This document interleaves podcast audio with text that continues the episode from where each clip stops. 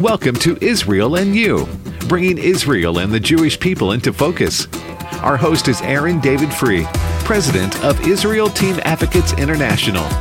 Aaron is an author, speaker, Bible teacher, and an advocate for Israel and the Jewish people on college campuses nationwide.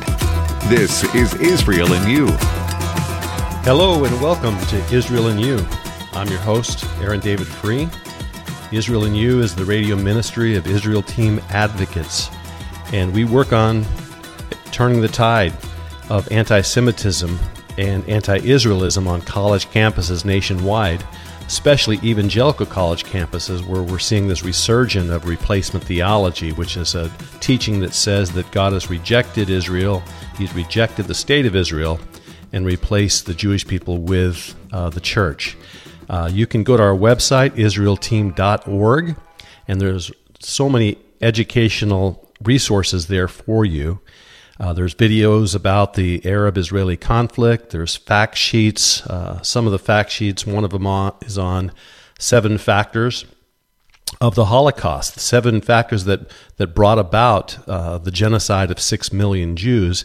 And the question is, could it happen again today? And surprisingly, tragically, we're seeing those same seven factors in operation today in our world. There's fact sheets about the rising tide of anti Semitism, replacement theology, the boycott, divestment, and sanction movement against Israel. There's podcasts. All of our radio programs, Israel You, they're archived as podcast on our website, israelteam.org. And you can go there. If you miss one of the programs on the radio, you can go to our, our website and uh, there's many amazing guests on these podcasts. Coach Bruce Pearl from Auburn University, head men's basketball coach. Uh, coach Dale Brown, former head men's basketball coach at LSU. Both of them talk about uh, the rising tide of anti Semitism and what they're doing as individuals to uh, curb the tide, stop it.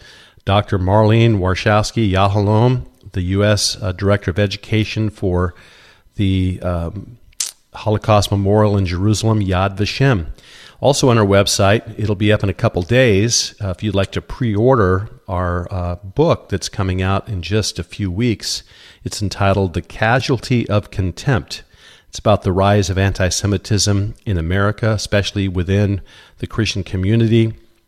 Authors uh, of the book, some of them you'll recognize uh, Dr. Jay Sekulow the uh, chief counsel of the American Center for Law and Justice. He's written a chapter for our book, Coach Dale Brown, Coach Bruce Pearl, Dr. Gerald McDermott, who once was a replacement theologian and uh, has changed his mind and has written a wonderful chapter for our book. Joshua Washington, who writes about the Black Lives Matter movement and why they're turning against Israel. Olga Meshoe Washington, who grew up in uh, apartheid South Africa uh, writes a chapter about the fact that Israel is not an apartheid state. So, a uh, wonderful book coming out is called The Casualty of Contempt. You'll be able to go to our website, israelteam.org, and uh, pre order that book in just a few weeks.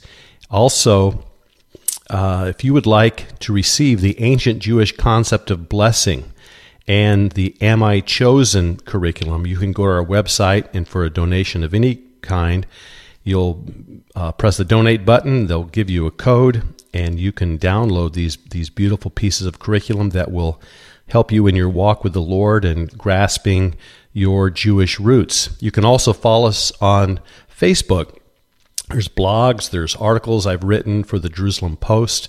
One of these articles is a great story about my dad's uh, first cousin. His name is Colonel Samuel uh, Vettels and he was the El Al pilot that flew the El Al plane in Argentina uh, while the Mossad captured Adolf Eichmann, and he flew that plane back to Israel, where Adolf Eichmann stood on trial for the annihilation of the Jewish people and the final solution during the Holocaust.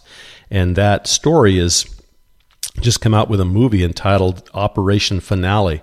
But that's an article I've recently written for the Jerusalem Post, the, the anniversary of the landing of that El Al plane with Adolf Eichmann aboard. So, all those things you can find us on Facebook, on our website, israelteam.org. And those things are there for your education and uh, for your strengthening and your understanding of Israel and the Jewish people. So, today's program, I want to talk to you about your divine connection to Israel. And if you want to see how God deals with you in His love, His mercy, even His judgment, just look at Israel. In uh, the Old Testament, the book of Exodus, the Jewish people are crying out to God for mercy while they're in captivity in Egypt. And God gathers them at Mount Sinai. So Israel is gathered. And then, when Israel did not seek God and departed from him and followed idols, they were scattered in various captivities through the Old Testament. And they suffered droughts and wars and destruction. Uh, the diaspora uh, of the Jewish people across the nations of the earth, all a result of, of sin. And so that's Israel's gathering. Uh, it's God's mercy. He heard their cries in Egypt. But then, because of judgment, they're scattered and they're disciplined and they're spread to the nations of the earth. But there's more to the story. Israel is being regathered today from the nations in the last days. God is doing a wonderful work of restoration, and this is His mercy. Once again, in full array for the nations to see God's mercy towards his people. It's happening before our eyes. In Israel's sin, God brought correction and judgment, but he remembered mercy. And he deals with you and I in the same way. So if you want to understand God's mercy and judgment, look how God has related to Israel and the Jewish people over the centuries of time. A scripture that changed my life is Isaiah 63, verse 9. And it says, In all their afflictions, he, speaking of God, was afflicted. And so, through all their scattering, the wars and the droughts, God was afflicted with them. He was there in the midst of their suffering. God the Father was afflicted with his children. He was in the midst, in the middle of their pain. And so we find this in the parable the prodigal son. And that's what we've titled it as, as, as Christians. We call it the parable the prodigal son. But in Jewish thought, it really sh- should have been entitled the parable of the loving father. Because in Jewish law, if a son dishonored his father, he would be judged by the community and he'd be stoned to death for what this this prodigal had, had done to his father in in wanting his uh, inheritance early before the father even passed away. It was a great dishonor towards his father. And so the prodigal found himself penniless and eating with pigs. So think of this a young Jewish man who's uh, most likely kosher, and he's eating with uh, the pigs. That's judgment. And he says to himself, It'd be better off for me to be a servant in my father's house. I'll go home uh, to my father's house.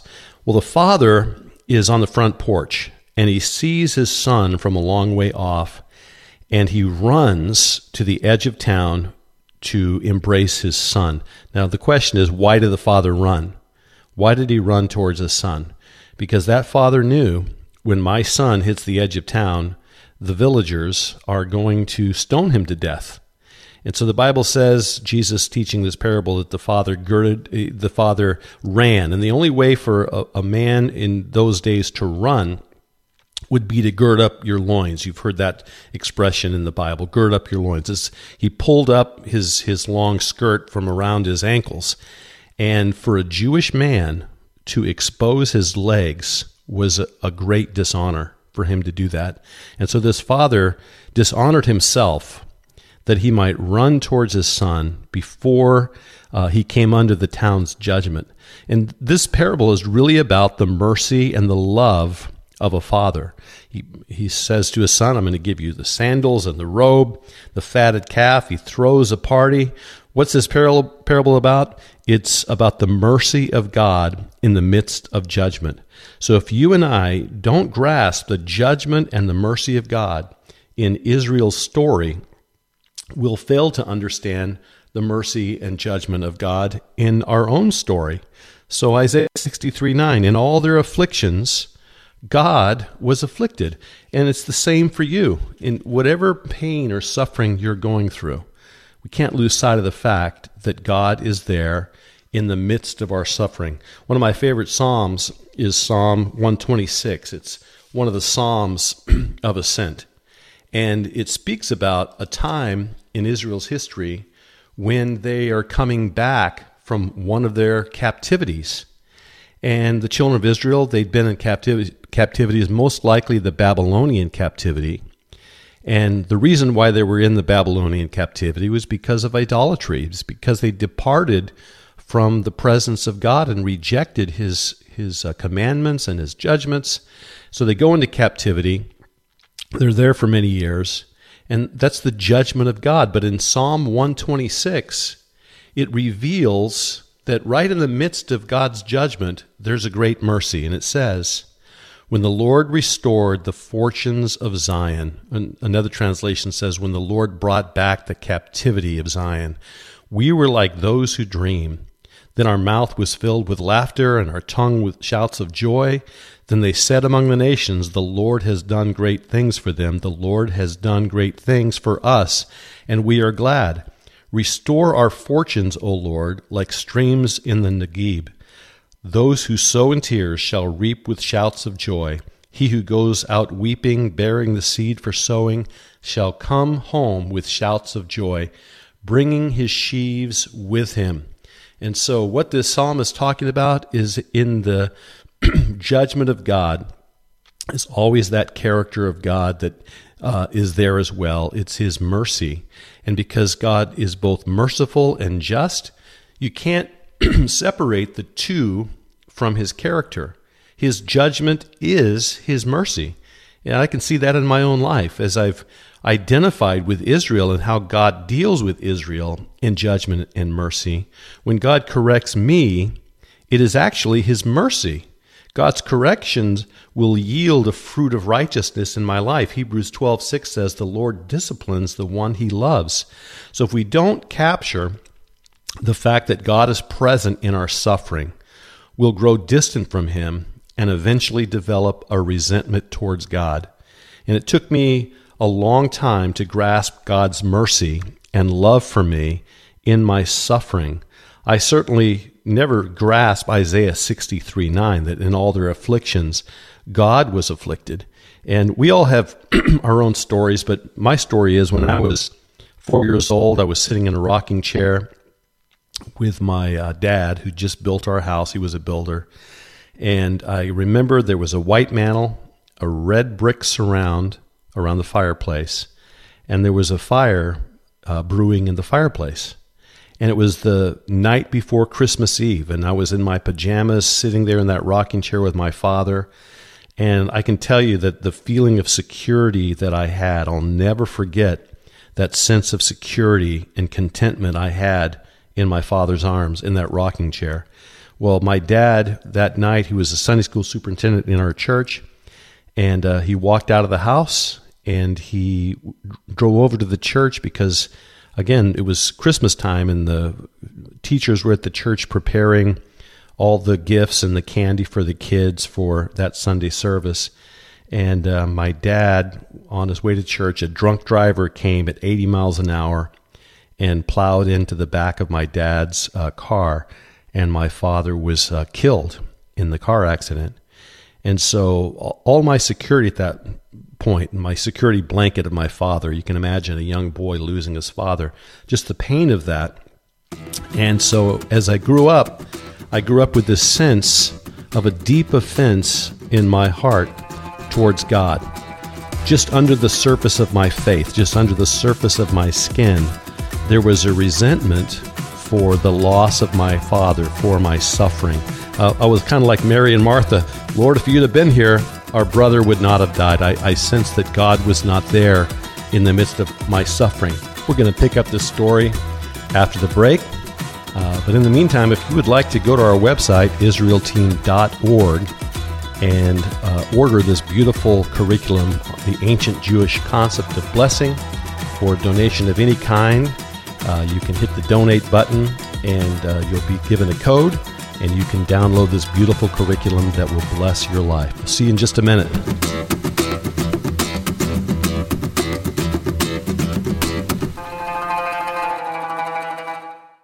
Hi, this is Aaron Fruh, president of Israel Team Advocates International, and we are really an educational nonprofit that's helping Christians understand the roots of their faith, go deep in Hebraic thought, and uh, evangelicalism, the millennial generation specifically, is turning away from Israel. So the, the main focus of our organization is mainly on evangelical college campuses where we're trying to turn the tide because within 10 years, think of this, evangelicalism could very well be anti Israel because of the media social justice movement that is swaying the minds of the younger generation.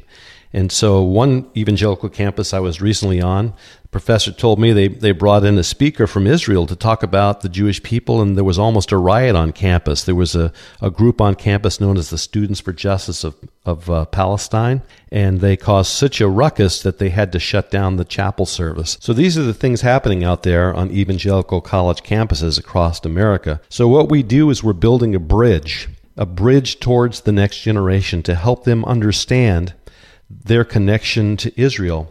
And wonderfully, Israel team has just received a matching grant for $28,000 from a large uh, foundation that has examined our mission of doing presentations on evangelical college campuses, doing roundtable discussions with professors about this issue of replacement theology.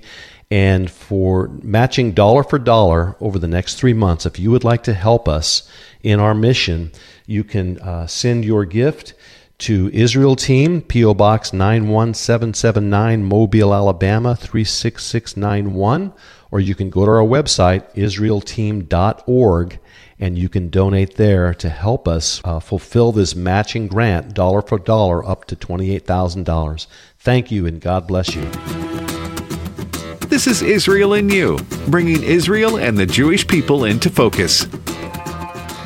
Welcome back to Israel and You, and we're talking today in the program about God being there with us in the midst of our suffering. Isaiah 63 9, and all their afflictions, he, speaking of God, was afflicted. So when we're suffering, going through a test or a trial, or maybe in a time of correction, uh, sometimes we ask, Where is God? Well, it's reported from German uh, officers that were there in the Holocaust that they heard singing coming from the gas chambers. And what were the Jewish people singing? They were singing the Shema. Shema Israel, Adonai Eloheinu, Adonai Echad, Baruch Shem Kavod Malkuto Leolam Va'ed, which simply says, Hear, O Israel, the Lord our God, the Lord is one, blessed be his glorious kingdom forever and ever and ever. And so you would think when people are in the midst of suffering, they didn't understand that God is there in the midst of their suffering, they would be cursing God rather than singing him an anthem of praise. But these Jewish people understood that God was there even in the worst part of uh, uh, suffering imaginable in a person's life. So, Jesus on the cross, my God, my God, Eli, Eli, Lama Sabachthani, my God, my God, why hast thou forsaken me? And the heavens were silent. And that's the rub, isn't it? We, we pray, we fast, we believe, we sing, we trust, but sometimes the heavens are silent. And I always say it's not the sting of loss that's so painful, it's the longevity of the thing. It's like John the Baptist in his suffering in prison. He sends a question to Jesus Are you the one, or should we look for someone else? And I really think that there's probably more people than we can even imagine that doubt God's credibility. And, and John certainly had some doubts in his heart. Are you the one, or should we look for someone else? And I think sometimes as Christians, right under the surface of our faith, we're asking that John the Baptist question, you know, Lord, are you the one? Should we look for someone else? And on the outside, everything is fine, everything is well. People say at church, "How are you doing?" You, hey, I'm great, everything's fine. But it's it's been true for me that even as a Christian, there's been times in my life until I I came to understand what Isaiah 63 9 really meant for me that God was there in the midst of my suffering. And I would, right under the surface of my faith, there was this doubt and unbelief in God's credibility. I was a young child in Auschwitz, and if you've read the, the book Night by Elie Wiesel, the Holocaust survivor, all the, uh, the Jewish men were uh, corralled outside, and uh, they were going to hang eight men because they stole a piece of bread. And uh, one of the victims was a small child. And so they forced all, all, the Jewish men to stand there and watch the hanging and then to file by those that had perished. And as they walked by the little boy, uh, his body was so light, uh, the rope didn't uh, take his life immediately. And so he was struggling to breathe just for stealing a piece of bread. And uh, there was a man standing behind Elie Wiesel, and he said under his breath, For God's sake, where is God? What was he asking? Where's God in the midst of this, this terrible situation that we're facing? Where's God in the midst of this suffering? And Elie Wiesel says later in his book that he answered this man in his own heart Where is God? This is where, hanging here from the gallows. What was he saying? That God was there, right there in the midst of their suffering. And Paul says in Philippians 3:10 that I may know him and the power of his resurrection and the fellowship of sharing in his suffering.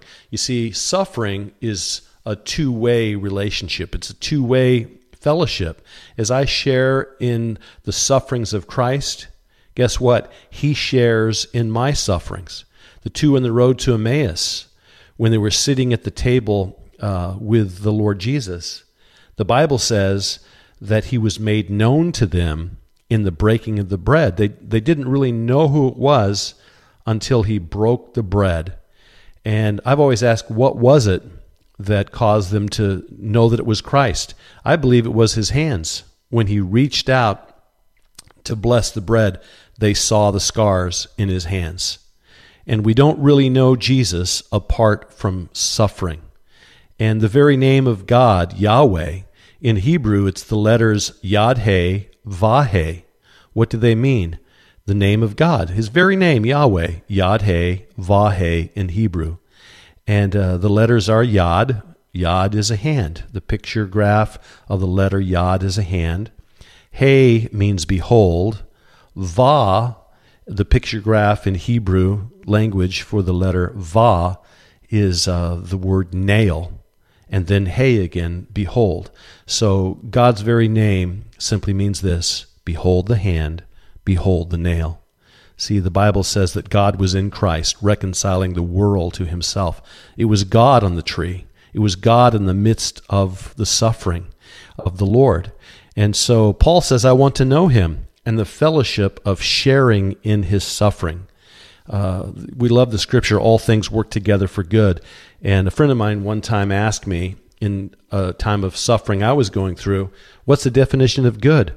And I said, when I get all my stuff back, when the lights are green and I find the parking place in Walmart parking lot, that's, that's good. And he said, Aaron, that's such a shallow understanding of the word good uh, in the scriptures all things work together for good. And I said, Well, what's your definition of good? He said, Good is when I go through a really a difficult time of testing or trial or suffering, that at the end of it, when I come out of it, I'm closer to the Lord Jesus. And uh, I've come to know that since I understood how God deals with Israel in mercy and judgment. Isaiah 63 9. In the midst of all their affliction, God was there with them. Psalm 34 18 says, The Lord is close to the brokenhearted and saves those who are crushed in spirit. Uh, Jesus, he wept at the tomb of Lazarus. He's a man of sorrows, it says in Isaiah 53. He's acquainted with grief. He's borne our griefs and carried our sorrows. So you may be asking if you're going through a time of difficulty, but as you look at Israel and you understand how God dealt with them, even in the midst of trial and suffering, He dealt with them uh, with mercy and love. The question is, where is God? He's right there with you in the midst of your pain. And sometimes God will challenge our minds to get to our hearts. And the question is a lot of people say, you know, why did I go through this? Or why am I going through this suffering? And the answer is, I don't have all the information. Nobody does. You don't have all the information. You don't know what God's doing through this test or this trial.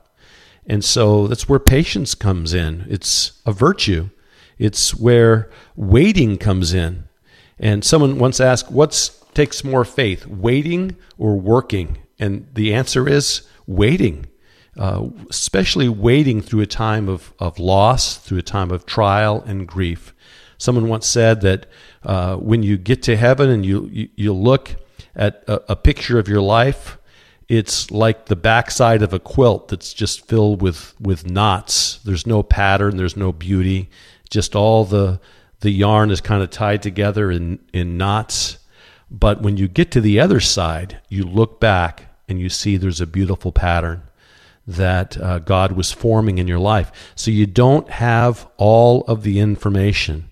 And what I always say when I'm going through a time of testing and trial, I say these three things to myself God's love for me is perfect, and that's true. God's love is always perfect for you.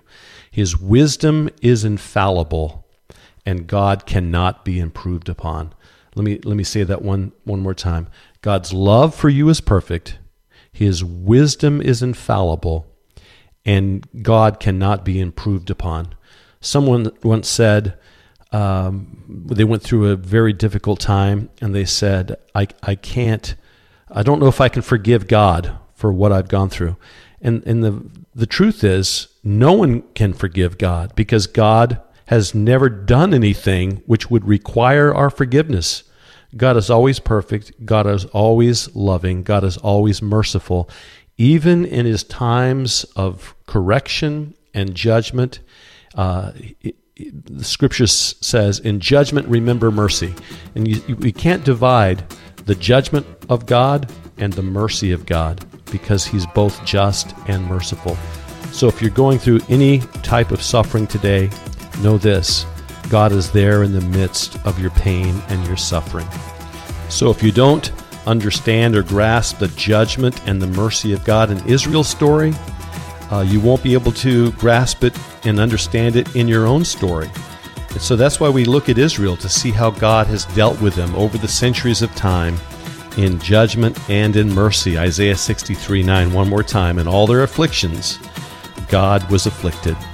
So this month, if you'd like to go to our website, israelteam.org, uh, for a donation of any kind, you can download this beautiful curriculum we've been offering this month on the ancient Jewish concept of blessing. And also the curriculum on Am I Chosen? Go to our website and find it. The views and opinions expressed in this broadcast may not necessarily reflect those of the American Family Association or American Family Radio.